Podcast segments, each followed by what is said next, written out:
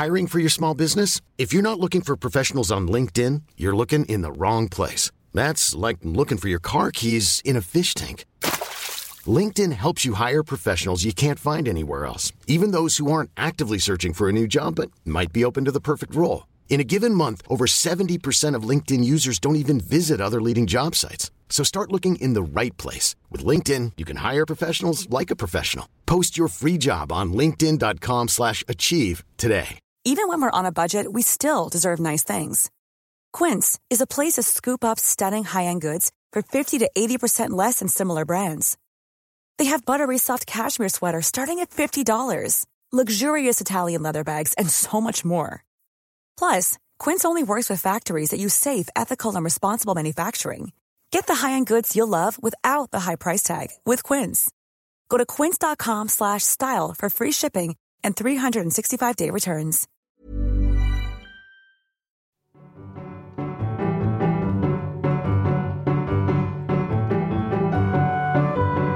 Welcome to Tea and Murder, part book club, part interview show, all Agatha Christie. I'm your host, Rebecca Thandi Norman.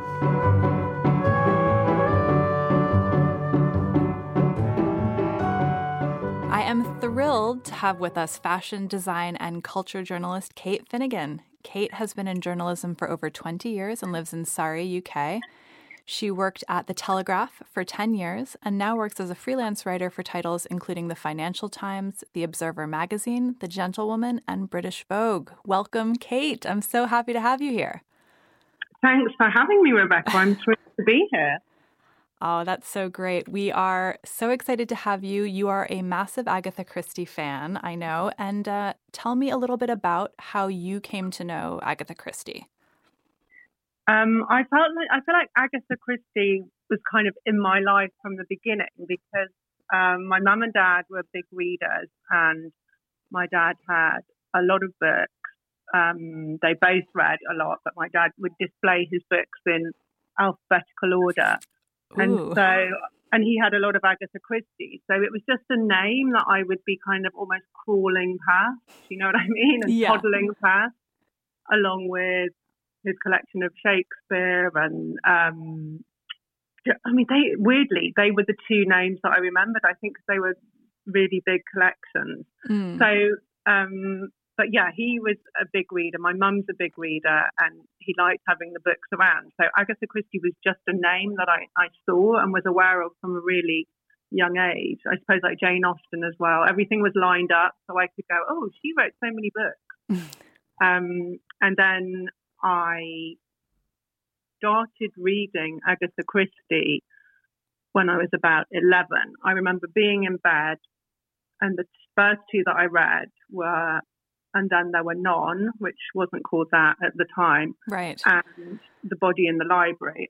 And I kind of, I, I read an interview with, um, with Mick Herron, the writer of Slow Horses, and he said that he went from Enid Blyton to Agatha Christie, and I was like, "That's what that's what I did." The kind of primary school was at Enid Blyton. Yeah, it's kind, it's kind of the British literature pipeline for children is I, Enid I didn't realise that, but I think, yeah, I think you, you're right. Yeah, and I read P.G. Wodehouse as well around the Right. same time. So they were some classics. I went in for the classics, but Agatha Christie was thrilling to me because I'd never read any any mur- proper murder mysteries. I'd read mystery books, but Yeah. nothing that really involved a proper death. And the body in the library was one of the first, if not the first. I can't quite remember whether it was and then there were none or the body in the library, but I do remember being 11, being in bed, reading the book, and thinking it was absolutely thrilling and quite naughty. Yeah.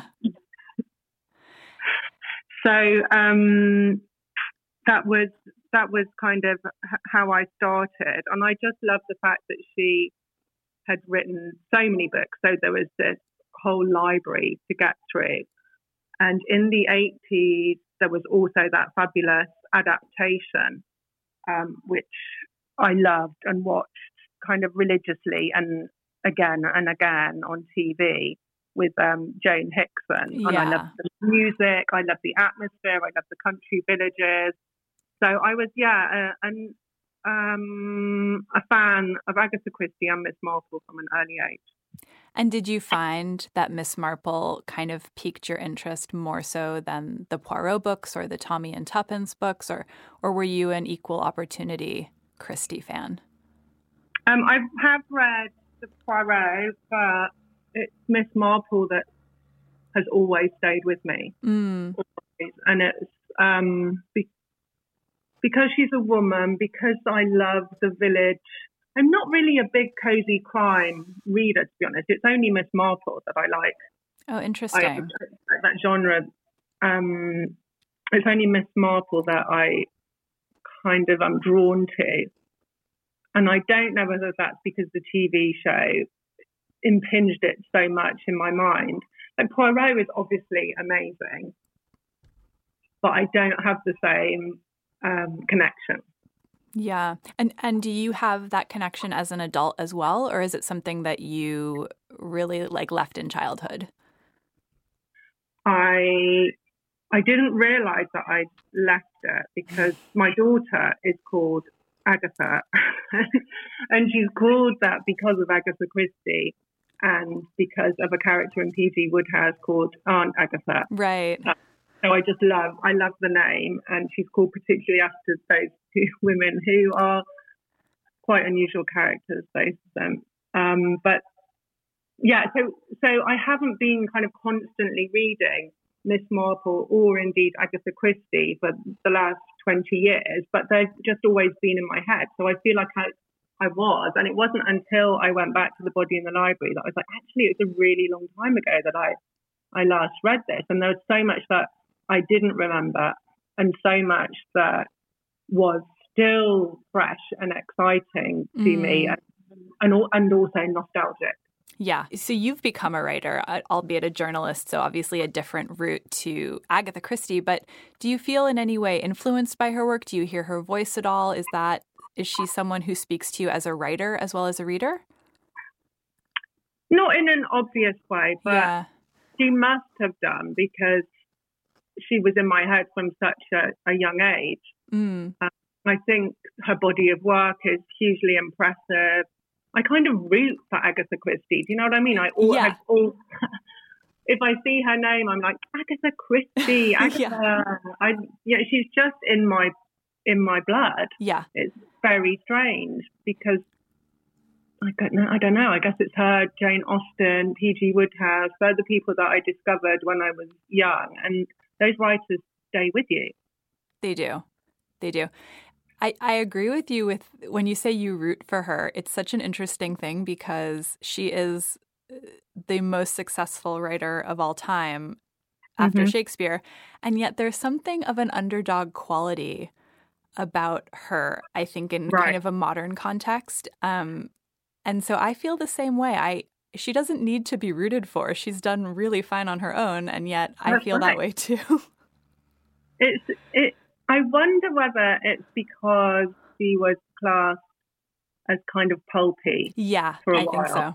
And yeah. because we are so used to seeing battered, battered meaning well read, mm-hmm. but battered nonetheless, um, paperbacks in doctor's surgeries or right. um, uh, charity shops kind of abandoned.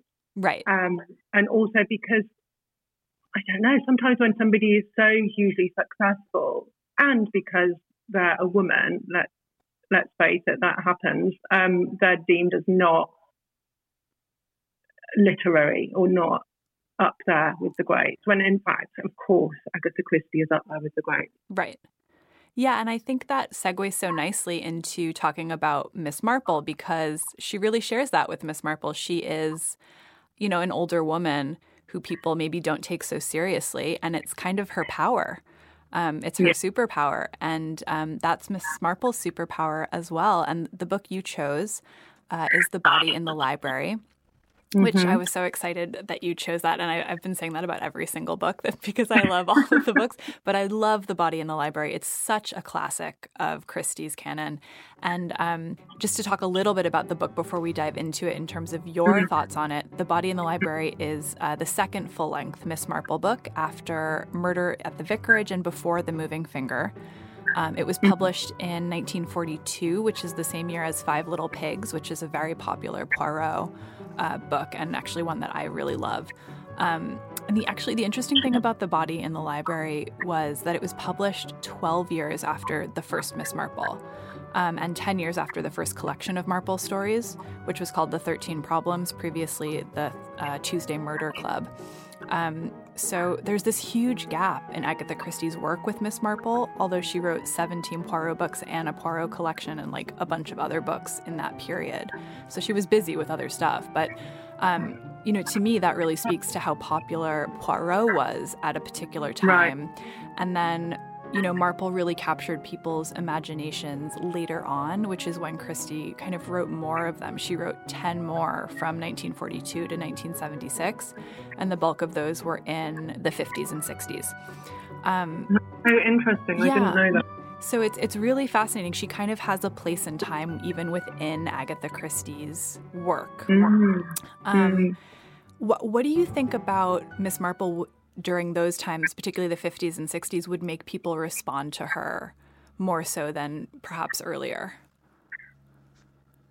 Oh, that's a good question. Um, I'm not sure. Maybe, maybe. Yeah, Well, when you think about it, mm-hmm women's roles had changed immensely over that time. You're talking about just after the war, I suppose. And if you're going into the 50s and 60s, women were having a little more freedom, maybe thinking about aging. I don't know. Um, this question's slightly thrown me. To be honest. Sorry, um, sorry. No, I well, I think I think like in terms of the both the readership and Christie herself. I mean, Christie would have been aging at that time, and I think for her to well, co- to connect, gonna, yeah.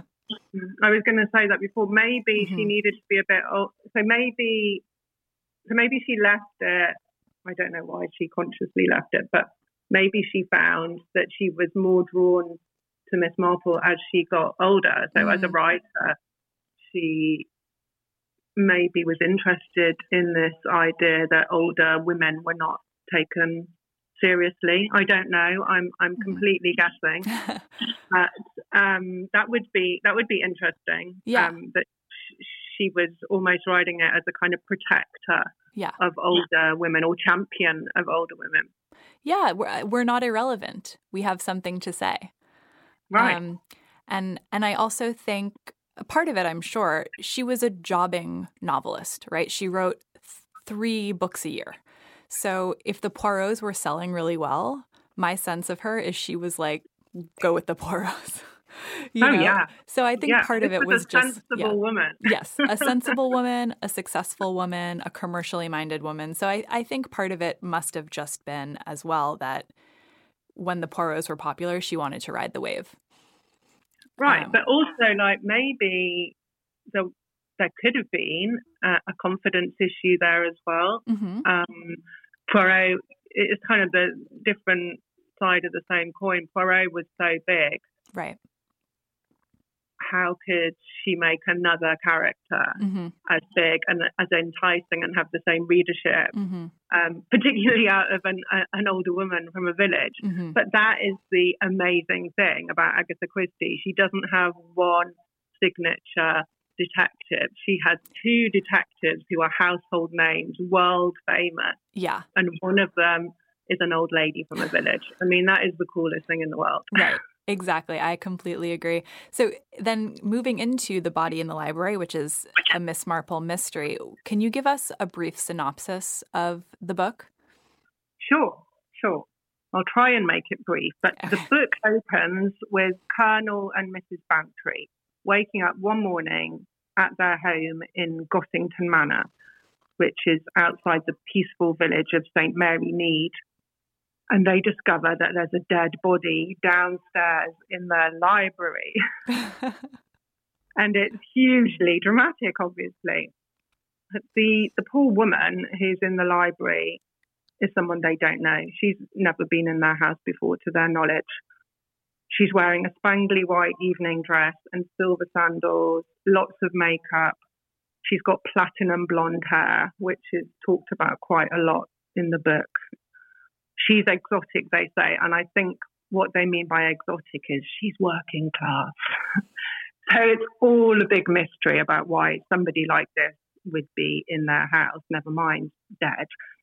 Why is she dead? Who is she? How did she end up at Gossington Manor? Who killed her?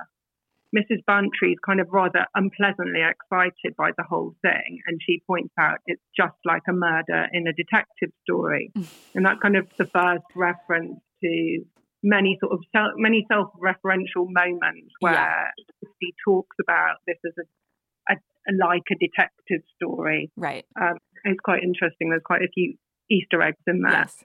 She, she she references herself as well, doesn't yeah. she? And and actually, that's something that um, that Agatha Christie does a lot. And one of my favorite parts of this book is if you go back to a Poirot book called Cards on the Table, which was published six years before this book. Um, she has a writer named Ariadne Oliver who has written a book called The Body in the Library. That's so clever. Yeah. It's, gosh, she's she knew what she was doing. She knew. Sorry, continue with your so, synopsis. Yeah. So yeah, so the colonel calls the police, really disturbed, obviously, and Mrs. Bantry, who's, as I said, in, enjoying it, calls her village friend, the elderly spinster, Miss Jane Marple, because she's had some previous experience with sleuthing, as they call it, in in the village, with um with another dead body, unfortunately. But um, then they find out that the victim is a, a woman called Ruby Keene, and she's a dancer from the Majestic Hotel, which is in, in a nearby seaside town. And she's been identified as Ruby by her cousin, who also works at the hotel and who comes to Gossington Hall to see where her poor cousin died. And she reveals that other guests at the hotel include an aging, wealthy businessman called Conway Jefferson, who the Bantrys know. Um, and he's staying at the hotel with his quite strange, quite was fairly odd extended family. So this is this is Mrs. Bantry's cue to pile down to the to the majestic with right. Miss Marple in tow, so they can carry on sleuthing. Um, and then then we discovered that Conway Jefferson was he had a close relationship with Ruby. He'd taken a shine to her over the last year or so. So I think they'd been at the hotel before. Um, and he was actually about to adopt her. Then we find out that he was going to bequeath her £50,000. So the plot's thickening, but then the body of another poor local girl called Pamela Reeves is found in a burnt out car nearby. So Miss Marple is watching all this, taking all this in, and she's using her quiet powers of observation and amateur psychology, drawing parallels with events and people that she's witnessed in um, St Mary Mead over the years to start working out what has happened in this case. Um, and she makes a, a key discovery along with very clever observations that the the the policeman miss, almost female observations, I would say. But the, the story follows the police rather more than Miss Marple as they try to track down the murderers. Meanwhile, Miss Marple has kind of worked it all out in her head. She makes this key discovery, tells the police, unknown to the reader, the reader doesn't know what that, that um, discovery is. Then they engineer this trap and the gruesome truth about who the murderers are is revealed. Well, so that, yeah, that's kind of it. That was such a good synopsis. I can really hear you as a writer giving us the synopsis. um, that was perfect. And that's well, exactly, yeah. It's actually not the most genius murder mystery ever mm. written, but it's such an interesting and rich read, and it's such a delight to go back to it. Yeah, for lots of reasons. Not all of them flattering, I, would say, but we can we can discuss that. Yeah, but it, it, it's very enjoyable. Yeah, and I mean, as you say, it's not the most genius murder mystery, and I agree with that. Um, but the reason it was written at all was that Christie wanted to write a book where she gave herself these parameters, right? And the parameters were write a classic body in the library story where the library is conventional and the body is not. Um, mm. and and I love that directive, and she does that with other stories as well. She um, she did it with, and then there were none. She kind of gave herself a problem to solve. Um, and then the one you're on is like the best. It's a very, it's definitely a formula, right? And um, yeah. and I think that's really fascinating. But you know, what it kind of led me to research a little bit was the other body in the library works that might be out there because if she yeah. wanted to write a classic body in the library it means there were other body in the libraries and i right. personally had never read any others um, well me neither i yeah. mean i kind of thought she invented the genre to be honest i did too and so i, I looked into it and I got nothing. I got absolutely nothing. My Googling fingers did their work. There was nothing else that I could find. I looked as far back as Poe and, you know, um, Auguste Dupin and all these characters, and there's no bodies in any libraries that I found so far. Um, but what really? I did, yeah, but what I did find was one paper, an academic article from 2015 um, from the Australian Library Journal by Rachel Franks. And in it, she says, I quote, the idea of a body in the library, from which this article takes its title, has become entrenched within the crime fiction corpus, particularly those texts that emerged from or in many ways reflect the genre's golden age. Those short stories and novels produced predominantly by British writers between the First and Second World Wars. These works, which traditionally present genteel environments that have been disturbed by the act of murder, are well known for scenes in which libraries provide critical as well as incidental meet settings. Um, and I'm going to have a link to that uh, that paper, which is a free PDF download in the episode notes.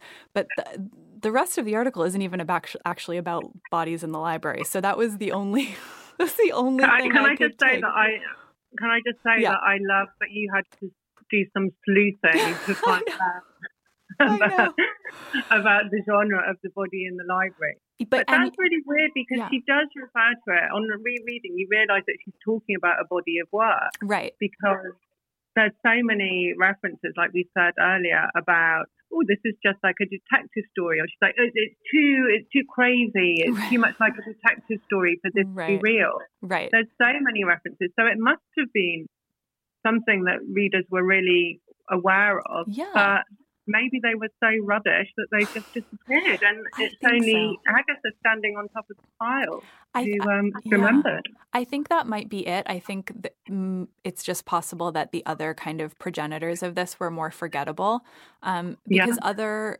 um, reviews of the book that I read say this is the new classic of the genre.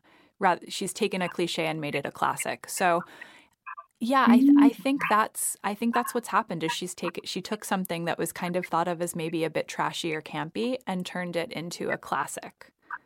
Wow. Yeah. Another another achievement. The, well the done, Agatha. the mystery of the body in the library. Or the I body know. the library I could write a whole paper.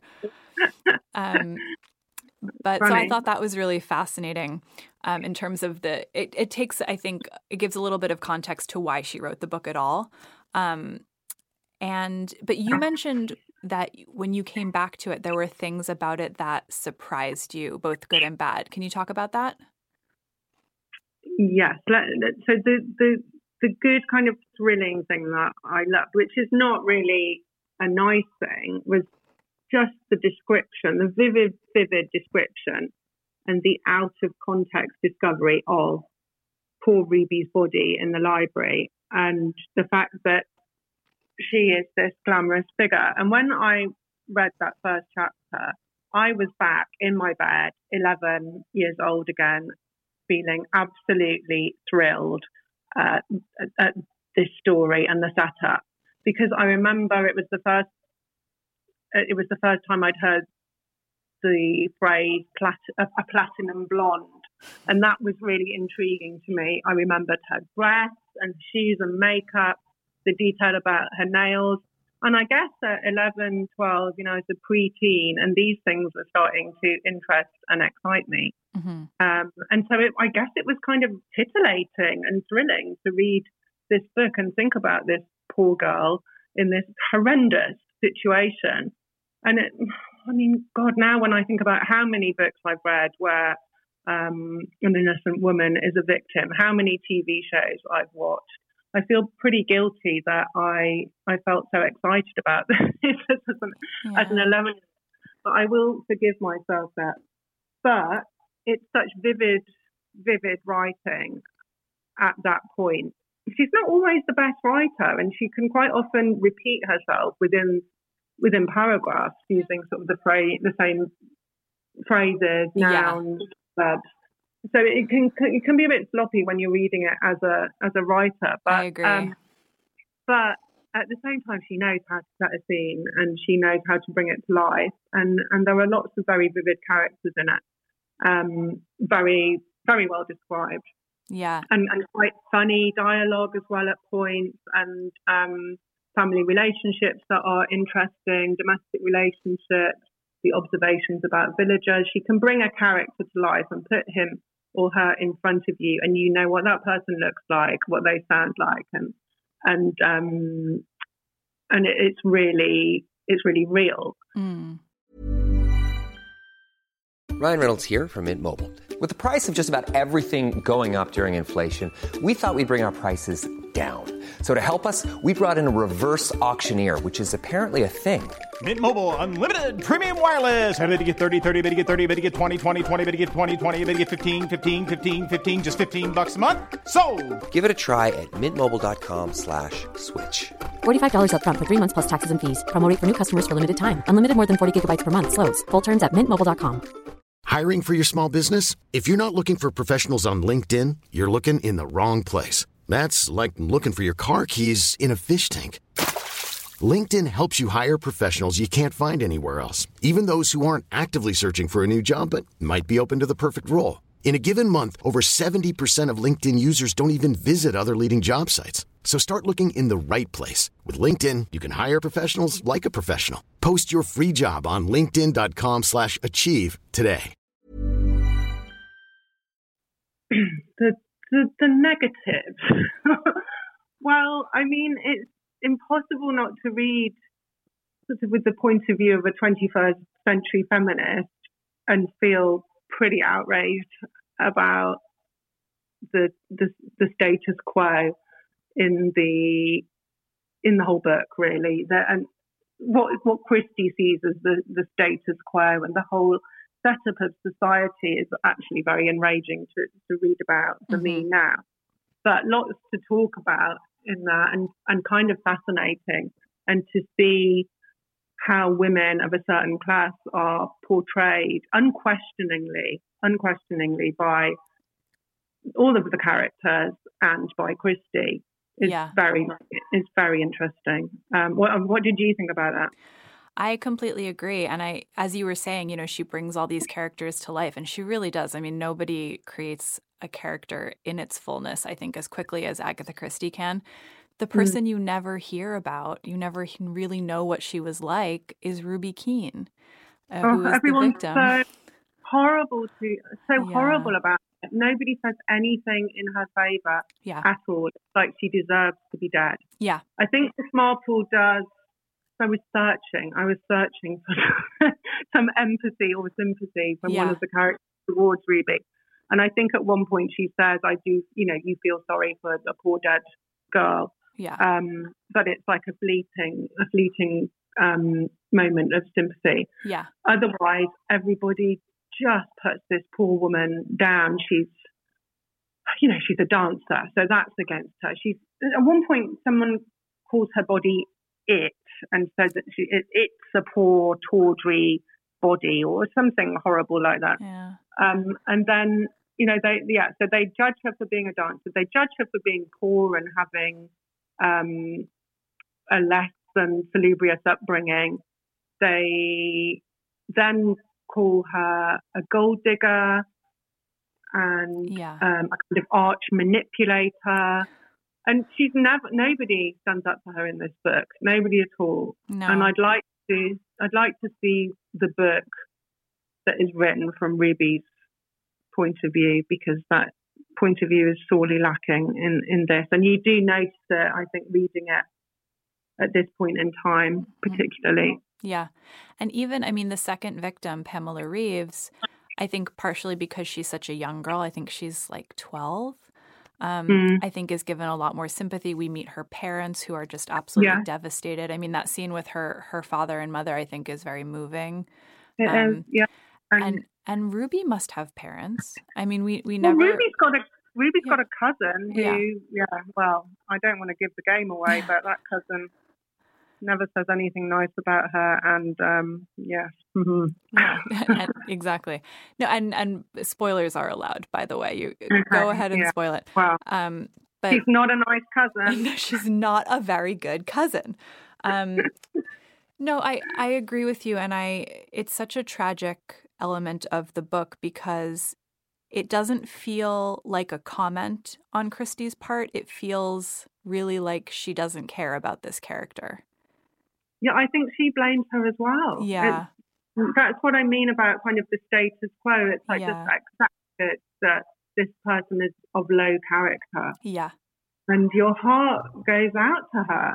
I mean, it's weird because rereading it again, I, I um, Mark Blake, who is set up as pretty much the murderer from from the beginning. He's given a moment of um, forgiveness where she talks about uh, where Miss Marple finds out that he was uh, played quite a brave, heroic part in in the war, and Ah, everybody has a moment of sympathy and understanding for him. And he's not done anything nice. He dumped Ruby's body in somebody else's house. He wasn't the murderer, but That's right. But so yeah, he has his moment. yeah, Basil Blake. We're meant to we're meant to sympathize Oh, with him. sorry, Basil Blake. Yeah, m- well, Mark Mark is um is the son-in-law of Jefferson Conway, uh, who ends up being one of the murderers. Um, but that's that's right. Everyone else has kind of a moment of sympathy. I will say that Josie, who's also meant to be kind of a a, a poor girl who brought in her cousin, also doesn't Mm. get a very nice edit and is the murderer. Mm, um, okay, you We're- know- we're saying we're putting it out there. Oh yeah, we're putting it out. I think we're hoping that everyone has read along with us, um, Yeah. all, the, all, all of our listeners. Um, and if they haven't, you know, spoilers for the body in the library ahead. um, but yeah, I, I think really the people who are painted with the least sympathetic brushstrokes are those two women. Yeah, And yeah. Uh, one of and, them, it, and it's down to their class. Yeah. Their class, and, and the book is classist. Yes. It's just running through it from the very first sentence Yeah. to the end. Yeah. Um, there, there's there's no remission No. of that. And and something that Miss Marple says quite a lot throughout her books, and she says it in this one, is she she says whether someone is a lady or a gentleman, and she Yeah. does um, allude to it being kind of an old fashioned way of thinking. But I believe the way that Agatha Christie writes about that is quite nostalgic. I think she Mhm. wishes those were terms that people still used, and I think she Yeah. finds a lot of value in those terms. Yeah. Um, yeah. By the end, you feel almost like she's pretty angry with Ruby herself. Mm. It's odd. She really punishes her, I think, in her portrayal. That's so interesting. What do you mean by punishes her? Just because there's no remittance, it's, Mm. she's she's. It's funny because when I was a kid, obviously I didn't pick. I I, I don't think I would have picked up on that at all. I just would have gone along with the story. Right. And I saw, and I actually remembered Ruby as this glamorous starlet. Mm. Um, I don't know whether that's how she's portrayed in the TV adaptation because I haven't gone back to that, but um, and that might have coloured my view. But from I remember reading the book and thinking she was almost like a, a heroine, right. um, but that's not how she's portrayed at all. And and it's I I just think Christie almost suggests that she deserved to die. yeah, I agree. I agree. Mm. I- I don't like to think that about Agatha Christie. but no, but you that know, that's my takeaway. I agree, and it it is something that's a recurring thing with Christie, where she'll use this phrase, and it's it's not said by her; it's said by usually a detective or uh, some man who's found a woman murdered. He'll say, "She got herself murdered." Oh yeah. Um, why did she have to get herself murdered in my whatever my library? But uh, Rebecca, people still say that on TV shows now. They and, do. And now, don't they? And yeah. that's kind of one of my problems with a lot of these, um, a lot of a lot of shows.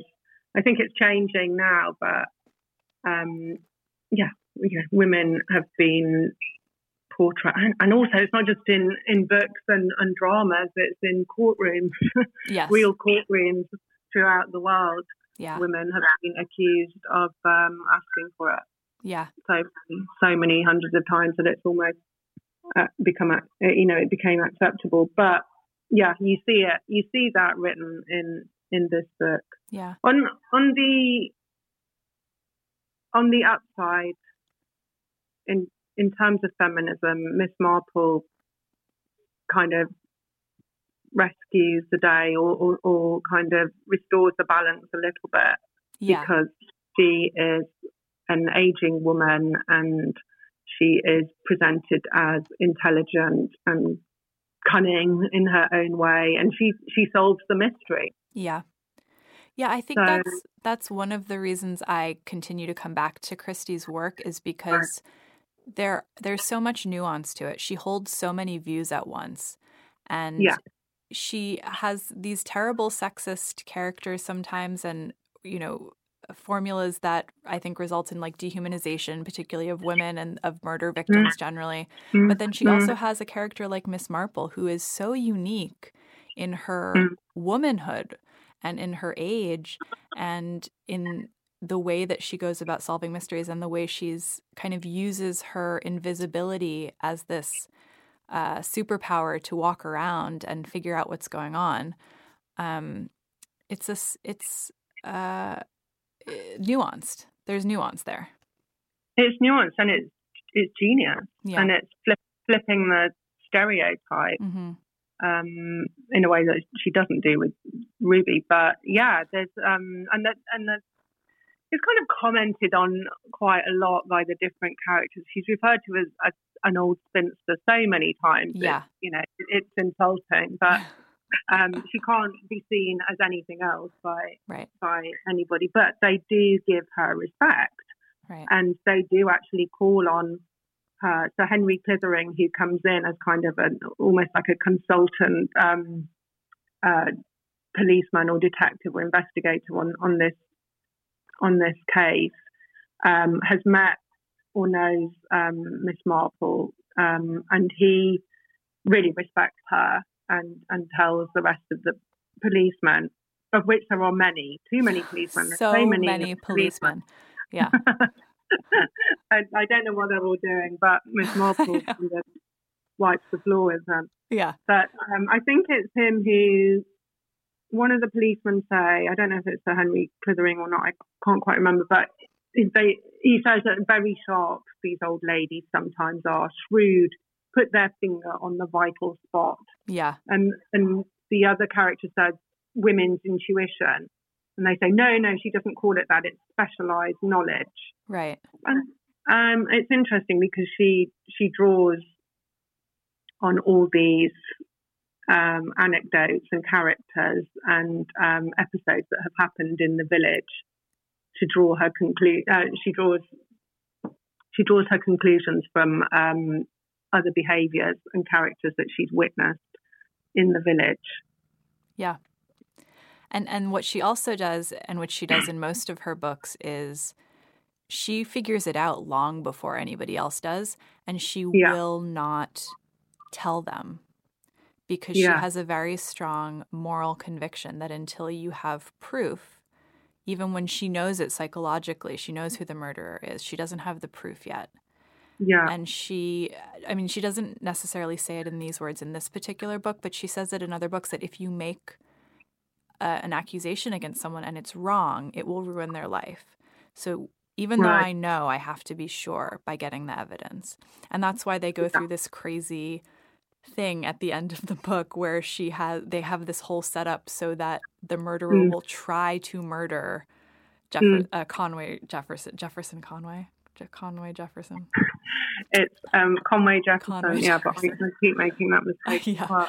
Um, so you know, so they set this whole thing up so that there's absolutely no doubt, And it's, it's very Scooby Doo that moment. Yeah.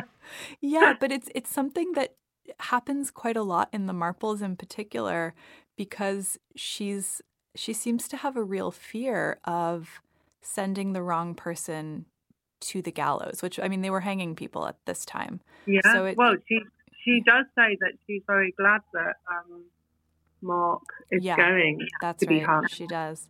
Yeah. She doesn't pull any punches about that. No, big fan of of uh, Capital capital punishment. Yeah. punishment. Looking forward to both those people going down. I know. And and in fact, you can see in the books as Christie writes because during the period in which she wrote, eventually capital punishment was outlawed, and they kind of refer to it like nostalgically in the Oh, later God. books. Well, she'll be like, "Well, in in the olden days they would have hung him," you know. It's like, "Oh my god." He would have. Yeah. Yeah. Yeah. Yeah. Um Yeah. She's so um she's old school. she is old school. She is old school. but how then how do you how do you kind of marry that with the Marple character? Because she is old school in kind of her thinking, and Christie is old school in her thinking, but then you have this really fascinating take on what an old woman is capable of. Um, Yeah. She flips she flips it and as you say she she's very nuanced in Mhm. in in the um character of, of Miss Marple. So there's a few things going on at once and yeah.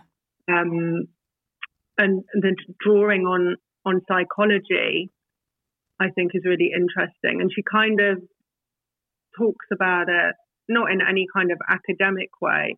She's always talking about it in um, a very sort of intuitive way. Yeah. But psychology, the word I think the word psychology does come up, and um, it's just interesting to see.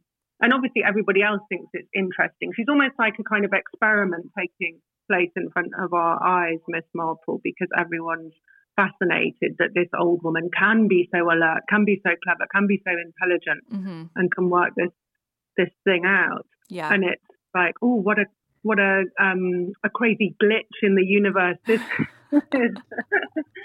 yeah. But but then then there are a few references to you know older women being older women being intelligent, like um.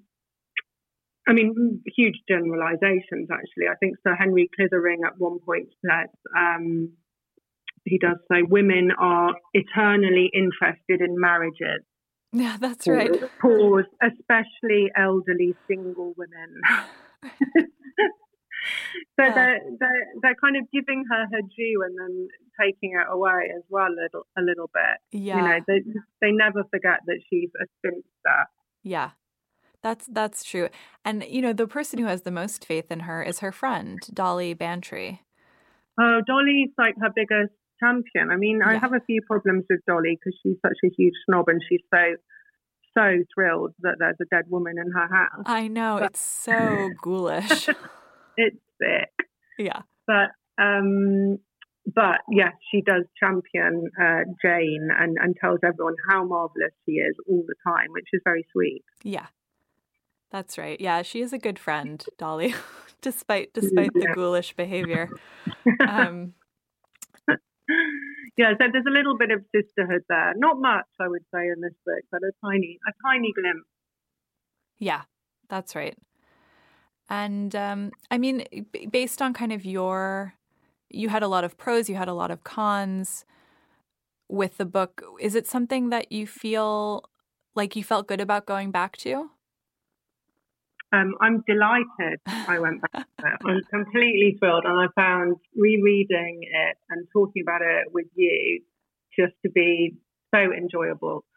Um, I'm I'm I'm really glad that I've had an excuse to go back to it, and I will. I'm going to read, and then there were none again now, Fantastic. and I I will read uh, reread the Marples. I think yeah. um, because I just want to see how she progresses with it and remember what happened. Because I don't think I ever read them in any order. It might be interesting to do that. Mm. Um, I was really, and I do really actually want to rewatch the BBC 80s adaptation with Jane Hickson because she really blew my mind as a, as a kid. And I think, you know, she, she won so many BAFTAs, I think, for yes. that for every series that Yeah. she was in, and Yeah. she she did I don't know maybe thirteen films or something like that. yeah.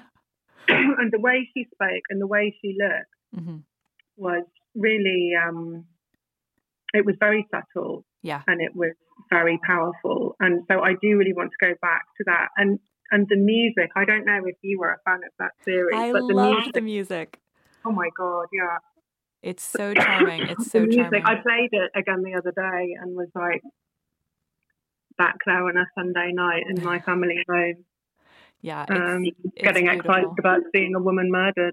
Oh God, I know, and I agree with you. I think Joan Hickson's portrayal in that series is is actually very different than the Miss Marple on the page. Uh, Yeah. It's a lot harder. It's a lot sharper, and Yeah. uh, I love it. I think the what she did with that character is actually so beautiful and so watchable. And I felt the same Yeah. way about David Suchet's Poirot. He changes him in ways Mhm. that are much more enjoyable to watch. Um, yeah, very, very human, humanizing. very humanizing exactly right so um, I, I agree and I, I would love to go back and watch those as well Yeah, hmm yeah. Maybe we should do a big screening. that would be so fun yeah, drink tea and discuss murder.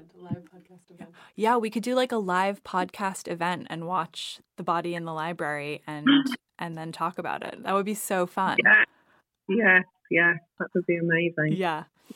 Um, thank you so much for being here today, Kate. This was just so much fun, and it's such a it was such a great choice of book, and you had so much to say about it. And I feel like we could have gone on for probably another hour. Um, I think we can probably write a thesis now about. I know. Well, there That's haven't been enough. There haven't been enough theses on Agatha Christie, clearly, because when I was doing my research, there was just nothing coming up. That's so bizarre. Yeah. Well, we've got things to say. We've got a lot to say. academics Thank reach out so to much. us yeah thank you so much kate it was such a pleasure and um and i can't wait to do hopefully another marple with you sometime soon Thank you, Rebecca. You're so welcome kate where can our listeners find you where would you like to be found Oh my God. Um, nowhere. Probably the place I'm most obvious is, is on Instagram. Okay. Um, Kate Finnigan underscore underscore. Um, yeah, that's where that's where I lurk. that's where you lurk you have a great instagram actually i recommend that people go check it out because it you often show some of the stuff you've been working on and um and and are there any publications you want to point people to Oh yeah, you can find me. Sorry, yeah, it's not all about me. It's about the publications. Um, can- plug plug plug yeah, I will. I quite often write for the Financial Times and How to Spend It, where I'm a contributing and editor. Uh, the Gentlewoman magazine, which comes out twice a year. One of my Uh, favorite magazines. I love The Oh, Gentlewoman. good. Yeah. Oh, good, Rebecca. Yeah, it's a lovely one. Yeah. Um, and and the Observer. Um, yeah, and various various publications. Yeah, just small cottage industry, haven't heard of them type of publications. um, thank you, Rebecca. Thank you so much, Kate. Have a wonderful night. Thank you. You too. Okay, bye. Bye.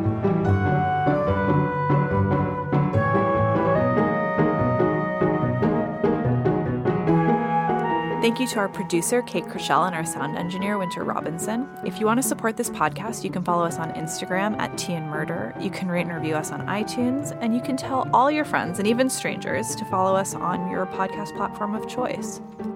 Next episode, we'll be reading Five Little Pigs. You can rent it from your local library, buy from your local independent bookseller, or if you need to buy online, we recommend bookshop.org, which supports independent bookstores with every purchase. A link for next week's book can be found in the episode notes. Thanks for joining us for this episode of Tea and Murder. We hope you had a bracing dose of both.